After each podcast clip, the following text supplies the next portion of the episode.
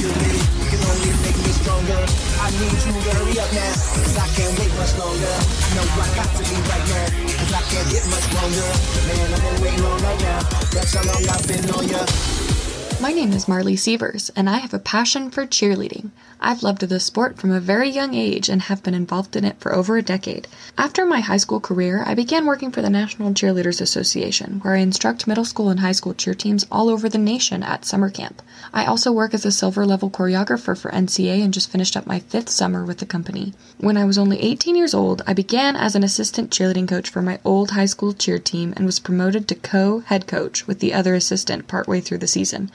Now I've begun coaching for a different high school team. I started this podcast as an outlet to express my ideas on coaching as well as to share some of the trials and tribulations that occur in the sport. Welcome to another episode of The Life of a Cheerleading Coach. In today's episode, I will be talking about goals and goal setting and be sharing my thoughts on how you can create goals for your athletes. Before we begin, I would like to give a huge shout out to everybody who is listening right now. I wanted to share that I have not publicly announced my podcast on any of my social media platforms, but I think it's super awesome that I have listeners all over the world. So thank you to everybody that is listening right now. We have people from Tennessee, Illinois, France, Virginia, New York, Michigan, a couple friends in Colorado, Tokyo, and Canterbury. So, yes, thank you so much for listening. I think it's amazing that you guys are interested in what I have to say as a coach, and I hope that this information is helpful to you. All right, so I'm going to go ahead and get started with the episode. We're going to talk about how to create goals for your athletes. We're going to start with individual goals. I'm actually taking a class right now online for school that is for academic success. In our class, we're talking about creating SMART goals. Now, SMART goals are the best kind of goals the S stands for specific. Be as clear and specific as possible with what you want to achieve. The more accurate and the more particular your goal is, the more you'll be able to understand the steps that are necessary to achieve it. An example would be you want to hit a zero deduction routine at your first competition. The M stands for measurable. You want your goal to be measurable because without being able to measure it, you don't have any evidence to prove that you're making progress towards your goal. If your goal is to have solid libs by football season, a way to measure that would be to check in at practice every day and make sure that all of your stunt groups are hitting those libs solidly and make sure their technique is great as well. You can check those boxes off every single day. Setting milestones along the way will give you the opportunity to reevaluate and course correct as needed. When you achieve your milestones, remember to reward yourself in small but meaningful ways. So if your individual goal is to get a back handspring or your athlete's individual goal is to get a back handspring and they are slowly getting there, they did their handspring without a spot on the spring floor the other day. They have it with a spot on the hard floor, but they achieved that goal, that milestone, that step. Reward them with something. Give them a high five, tell them they're awesome, post them on your Instagram, make them feel appreciated for the hard work and effort that they're putting towards their goal. The A in SMART stands for achievable. By setting goals that you can reasonably accomplish within a, certain time frame, you will be able to stay motivated and focused. Before you begin working towards your goal, decide whether it's something you can achieve now or whether there are additional steps you need to take to become better prepared in order to achieve it. So if your goal is to win first at state, is it achievable? Yes. Are there many steps that you would have to take in order to achieve it? Absolutely. And you need to make sure you're taking note of what those steps are. A more achievable goal would be we want to hit a zero deduction routine at state. It's more achievable than placing first at state. But again, accomplishing that goal, achieving that goal will take some preparation on our part with practice and making sure that we're running full outs months before our competition. Make sure that all of your athletes are staying healthy and whole and that nobody's getting injured, nobody's getting sick everybody's grades are good so that you can have what you need and feel prepared come competition time. The R in SMART goal stands for relevant. When you set goals for yourself or when your athletes set goals for themselves, they should consider whether or not they are relevant. Each of your goals should align with your values and larger long term goals. So if the goal doesn't contribute toward your long term goals, you might rethink it. If your athlete's individual goal is to become TikTok famous, what does that have to do with cheerleading? Absolutely nothing. Make sure that their goals are relevant. They should ask themselves why the goal is important to them. They should also ask how achieving it will help them and how it can contribute toward long term goals. Let's say our long term goals are our team goals. How does becoming TikTok famous contribute to the larger picture of trying to get first at state? It doesn't. If your individual goal is instead to get that back handspring, does that help us win state? Absolutely. The T stands for time based or time bound. Having an end date for your goals can help provide motivation and help us prioritize. If the goal is to win state, you might give yourself, well, until state, whenever that is for you. For us, it's in March. In Colorado, it's in December. So make sure that you're keeping track of when those goals are coming up if you haven't achieved your goal in the time frame, take time to consider why. Your time frame might have been unrealistic, or you've run into unexpected roadblocks, or your goal might have been unachievable. Make your time frame more achievable or more realistic and definitely work towards that more realistic version instead. I'm not sure how many teams only do the one state competition, but you should definitely look into doing more than one competition throughout the season so that you can get judges' feedback on your routine and your performance. You should use the SMART goal framework because it sets boundaries and defines the steps that you'll need to take, the resources necessary in order to get there, and the milestones that show you the progress along the way. By setting SMART goals, you're more likely to achieve your goal efficiently and effectively.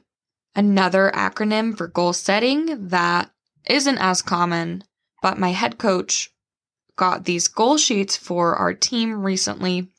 And they say to set your goals the champ way. So C H A M P champ. The C stands for challenge. What is the challenge that I am facing? What is your goal? So again, it's like that S specific. H in champ stands for hurdles. What is stopping me from reaching my goal? That's a good one to consider what are your obstacles? What could possibly go wrong when trying to achieve your goal? And this is something that my professor asks us all the time. What is something that will get in the way of achieving that goal? Achievement. What do I get for reaching my goal is the question here. If your goal is to hit a zero deduction routine, your athletes, what are they going to get out of that? Pride, feeling accomplished. Maybe you could throw them a celebration. M in CHAMP stands for mentors. Who can mentor me and help me reach my goal? Perhaps the answer is a coach, a captain, a senior. And the P in CHAMP stands for plan. What is my plan or the steps that I will take to reach my goal? This is very important to note because we talked about the steps that were needed to be taken in order to achieve that goal. I think it's um, very vital and important to write those steps down so that you and your athletes can check them off along the way. A few questions that are at the bottom of the champ goal sheet are how will I know that I have reached my goal? So, what is, I guess, a tangible sign or a tangible way to know if you have reached your goal? The date that I will take the first step. When are you going to start working towards your goal? And the target date for finishing the goal. Again, that's that time bound aspect of the SMART goal. So, I think that this pulls from a lot of the ideas from that SMART goal setting it's just a little bit different. I think that planning out those steps is going to be extremely important when working towards your goals. One great quote from Dave Ramsey is a goal without a plan is just a dream. By setting individual goals for your athletes, you can't just jot their goals down and then make sure that they're taking care of them. It's important to reevaluate them monthly. Let's say you have 20 girls on your team. That's a lot of goals to keep track of. If you let it go by the wayside, then we don't know what we're working towards. Okay, it's important to eva- reevaluate them, I would say monthly, if not every two weeks. Sometimes their individual goals can get surpassed, or let's say the two athletes have the same individual goal and athlete A accomplished her goal and athlete B has not yet accomplished their goal. You should reevaluate with athlete A and set a new goal, a higher goal, something that they can keep working towards. Never should they just achieve their first goal and then just consider themselves done for the season. So it's important to reevaluate monthly. If you can't hold individual meetings with your athletes, make them accountable for it. If you're using TeamSnap as a tracking app, there's a tracker portion in there where you can make sure they're keeping track of their goals. There's also other great resources that I can share on my Patreon with you guys, and link to my Patreon will be in the show notes. If your athlete doesn't have any idea what they want to work towards, a couple examples of individual goals are jump technique, an increase in tumbling skills, becoming stronger for their stunts, so conditioning and weight training, or correcting their motion technique. That's a good one too. Or just to be an all around great role model for their teammates and for the kids in their school. Let's say that your goal for your team is to overall have better jumps and jump technique. Once a week, we do our jump drills after warm up and stretch, but I actually made it so our girls are held accountable for doing them at home. I talked to my head coach about putting together an incentive for them. We came up with a plan to have them do their jump drills at home by themselves every day, all the way through winter break. So far, we've been doing it for almost a month, and the girls who are participating in it, their jumps are improving like tenfold. So I encourage you to pull some ideas from this and run with it. Give them a challenge, give them homework because there's only so many hours in a practice that you can get what you want done.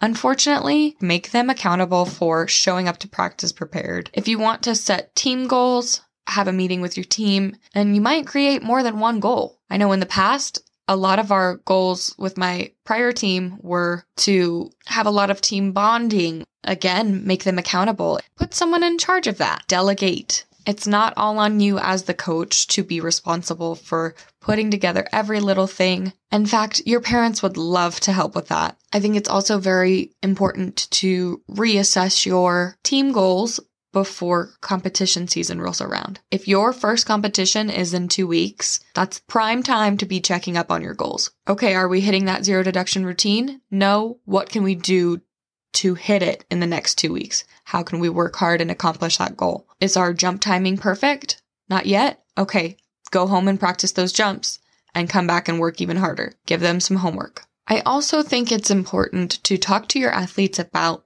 having a purpose. This summer with NCA, purpose was one of our words when it came to team time.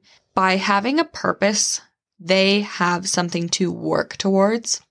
And I was reminded of this actually this evening after our football game when I was driving home and listening to a podcast from the minimalists, Joshua and Ryan. They were talking to an author named Ben Greenfield. They were talking about how having a purpose makes it so you get out of bed every morning.